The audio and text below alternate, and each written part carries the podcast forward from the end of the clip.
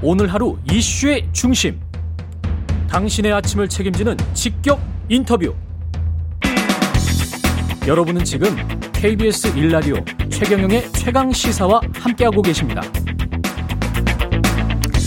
네, 성남시 대장동 프로젝트 특혜 의혹 여전한데요. 개발 사업 구조가 복잡하고 이게 부동산 시행 개발 이게 일반인들은 잘 모르는 영역인데 오늘은 그때 당시 상황 그리고 이 사업이 왜 그렇게 천문학적인 액수의 수익이 나게 됐는지에 관해서 부동산 전문 변호사와 함께 팩트 위주로만 예 한번 철저히 철저히 한번 정리를 해보겠습니다. 김대일 변호사 나와 계십니다. 예 법무법인 도시 소속이시고요. 예. 네. 부동산 전문 변호사로는 오랫동안 활동하셨죠. 예. 그렇습니다. 예. 관련해서 사실은 기자들한테 전화도 굉장히 많이 받으셨죠. 네. 예. 정치적으로 너무 민감한 사안이라 예. 뭐 대부분 거절했습니다. 그런데 이 프로에는 나오시게 됐습니다.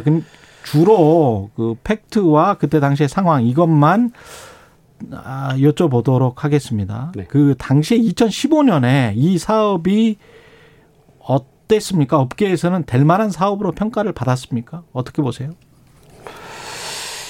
어, 아시는 대로 노무현 정부, 이명박 정부, 박근혜 정부, 지금 현 정부, 예. 정부. 2015년 박근혜 정부 말기죠. 예. 잘 아시는 대로 노무현 정부 말기에 부동산이 폭등했습니다. 예. 그래서 분양가 상한제를 민간 아파트에도 적용을 했었고요. 예. 예. 그런데 이제 2008년 서브프라임 모기지 글로벌 금융위기가 발생을 했고 예. 또 그 이전에 노무현 정부 때 강력한 규제 정책이 효과를 봤는지 모르겠습니다. 이런저런 여건들이 더해져서 2008년, 2009년, 2010년부터 부동산 경기가 급격하게 하락을 했습니다. 그랬죠. 예.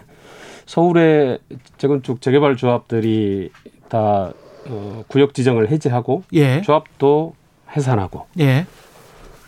어, 그러면서 매몰 비용을 정부가 부담해야 되지 않느냐 이런 목소리도 많이 그 정도까지. 그랬죠. 그게 이제 2015년까지 계속 이어집니까? 아니면 2015년이 거의 끝물이었습니까? 2015년이 하락기에 끝이고 거의 끝. 상승이 시작되는 그 지점이어서 예 아주 애매하군요. 문제가 거기서 견해가 많이 갈리는 겁니다. 아 그러니까 그때는 분양가 상한제가 있었나요? 민간 분양가, 택지는 분양가 상한제는 공공에는 분양가 상한제가 있었고요. 예. 분양가 상한제가 원래 1977년부터 시작이 됩니다. 그렇죠. 그런데 예. 민간 아파트에도 음. 분양가 상한제를 적용한 게 노무현 정부 말 2007년이었습니다. 그런데 2015년 시점은 어떻게 됩니까? 2008년에는 민간주택 분양가 상한제를 폐지했고요. 예. 이명 저 박근혜 정부 때는 완화를 했습니다. 그걸 완화를 시켰죠. 예. 그래서. 여기 성남 대장지구는 예. 분양가 상한제가 적용되지 않는 지역이 된 거죠. 아 그렇게 된 거군요. 그런데 이제 예. 토지 수용을 하다 보면 예. 어, 보통 공시 가격을 기준으로 해서 감평을 하죠. 감정평가를 하게 되는데 예. 그러니까 논밭의 경우에는 감정가가 낮을 수밖에 없습니다. 그러면 그렇죠. 수용가가 낮을 수밖에 없고 제가 알기로 보통 대장동 같은 경우는 얼마에 수용이 됐었나요? 어, 당시에 뭐 실거래 가격이 뭐 500만 원에 거래됐다고 하는데 예. 감정가격으로 책정이 됐던 게 200만 원, 300만 원 선이었다. 200만 원, 300만 원. 예. 나중에 개발 시행을 해서 이 사람들이 2018년, 19년 뭐 이럴 때 계속 분양을 하잖아요. 예. 그때 최종적으로 그러니까 분양을 할 때는 평당 얼마 정도? 토지를 3. 분양하게 되는데 85제곱미터 이상은 경쟁 입찰로 하고 예. 그 이하는 감정 가격으로 했는데 예.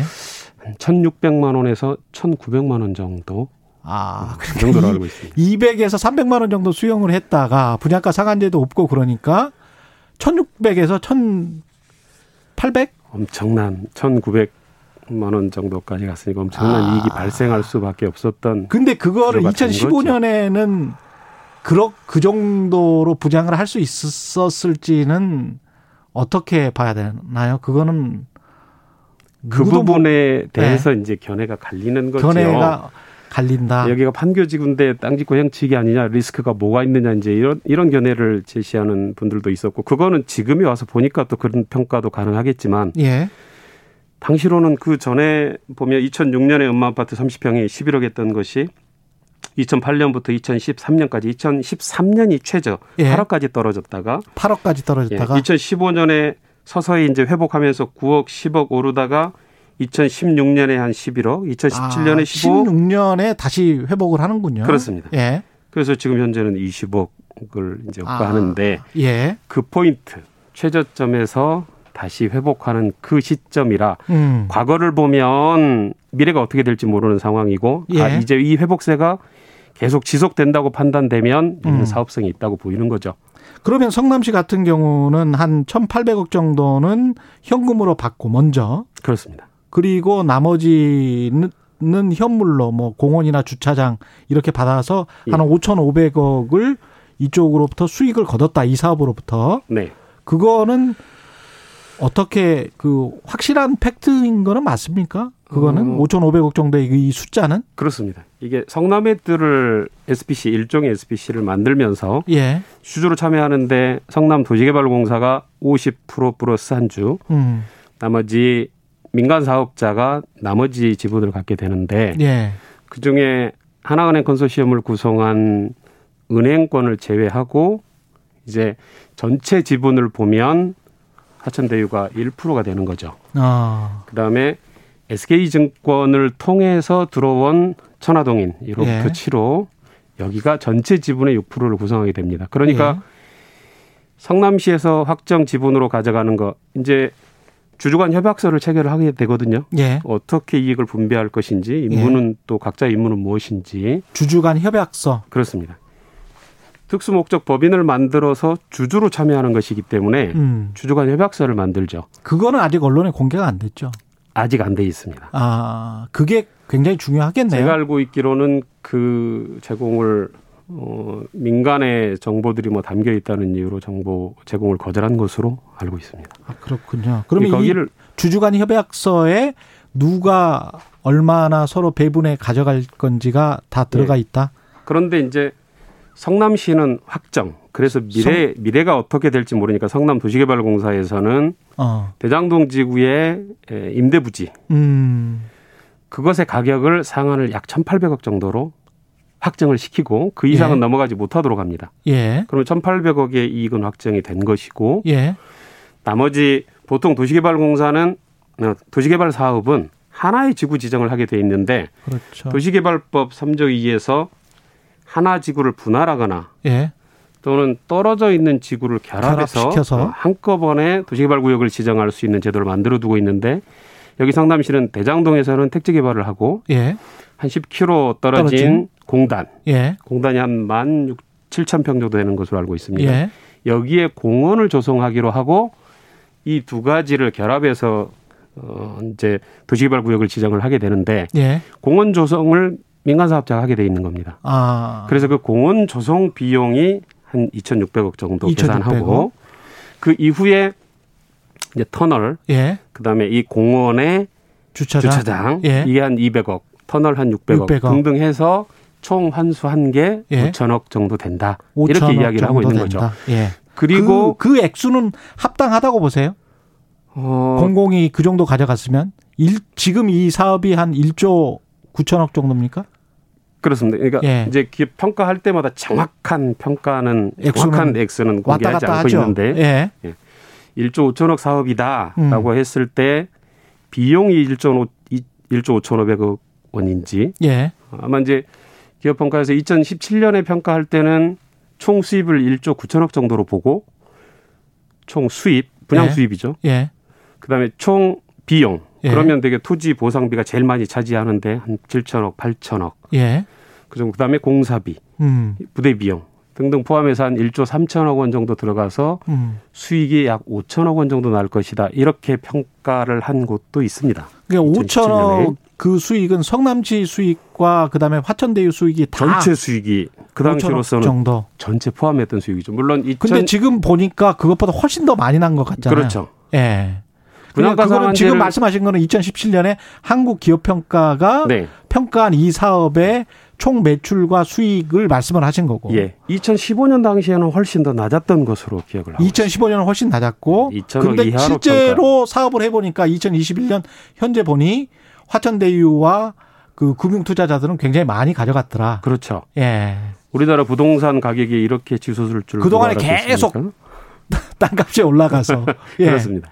그 수익은 나머지는 다 가져가는 걸로 계약상 그렇게 돼 있었습니다. 그렇게 됐죠. 도시개발공사는 이미 확정이 돼 있고 예. 나머지 금융권은 이자를 가져가는 것 아니겠습니까? 예. 그 나머지의 리스크는 다 민간 사업자가 부담한다. 그래서 아 금융권은 확정 이자를 가져가는 그렇죠. 것이고 그 최종적으로 마지막에 가져가니까 그 사람들은 그게 얼마가 남을지 모르니 손해를 보면 민간 사업자가 손해를 보고 이익을 봐도 민간 사업자가 이익을 보게 되는데 예. 문제는 그 당시에 이게 손해가 나는 사업이었느냐 땅 짓고 헤엄치는 사업이다 이렇게 보는 사람들은 과도하게 이익을 줬다 이렇게 생각을 하는 거고 예. 종전에 부동산 경기나 이런 것들을 쭉 감안해서 고려를 음. 해보면 그게 그 당시로서는 최선의 선택이었을 수도 있다. 음. 뭐 이렇게 평가할 수도 있습니다. 다만 나머지 음. 어, 오를 것을 가정해서 예. 일정한 금액 이상이 오르면 예. 그 부분도 추가적으로 이익을 분배한다는 조항까지 넣었더라면 넣었더라면 더 좋았을 텐데. 아. 그래서 그게 고의냐? 아. 이게 고의가 되면 배임이겠죠. 어, 뇌물일 뿐만 아니라 배임이 예. 될 수도 있는 것인데. 예. 그게 고의가 사실 고의라고 보기는 어려운 거죠. 그게 부동산 경기가 어떻게 될지를 누가 단정할 수 있겠습니까? 그렇죠. 예. 그래서 다소 아쉬운 점이 있고 skill이 조금 부족한 점은 있을 수 있다. 이렇게 예. 성남시가 당시 예. 예. 그래서 좀 아쉬운 점이 있을 수 있지만 예. 적어도 그 부분과 관련해서는 제가 제 생각에는 뭐 그 당시로서는 어 적정한 선택 이지 않았을까. 물론 뭐 능력의 예. 부족을 조금 탓할 수는 있겠는데 예. 문제는 이게 땅 짓고 헤엄치는 사업인데 크게 민간 사업자에게 그렇게 과도한 이익을 주는 건 뭔가 대가 관계가 있지 않았겠느냐라는 의혹을 제기한 것이고 예. 그게 민간 사업 자를 선정하는 과정에서 어떤 절차적 위법이나 음. 심사하는 데 있어서 어떤 다른 문제가 있지 않았겠느냐라는 의혹의 문제는 저로서는 알 수 없는 이야기들이고 예. 그거는 이제 구체적인 혐의가 드러날 때 수사기관에서 알겠습니다. 수사를 해서 밝혀내야 될 문제라고 생각합니다. 화천대유 같은 경우에 그 화천대유의 행태 있지 않습니까? 그 대법관 출신을 고문, 뭐 검사장, 검찰총장 뭐 이렇잖아요. 예. 일반적으로 이렇습니까? 시행사가 개발 시행사가? 특수한 경우라고 봐야죠. 특수합니까? 예. 그러면 이 사람들이 뭐 1,500만 원을 받았다 월 네. 고문료로 이거는 어, 어 떤가요 어, 보통은 어 자, 자 20초밖에 안 남아서 아, 짧게 어떤 사람에 기대면 예. 그 사람의 존재만으로 돈을 주죠. 예. 그러나 그 사람이 가지고 있는 지적 노하우나 능력을 보고 돈을 주게 되면 예. 자문이나 용역 계약의 형태를 취하는 것이 그게? 보통입니다. 예. 저희는 저희가 도시공사 다른 공사나 예. 뭐 행정기관의 다른 뭐 관청 예. 등의 자문료는 예. 뭐 50만 원에서 100만 원 정도 수준이고 용역 계약도 뭐 1000만 원을 잘 넘지 않습니다. 변호사였습니다. 예, 고맙습니다. 감사합니다.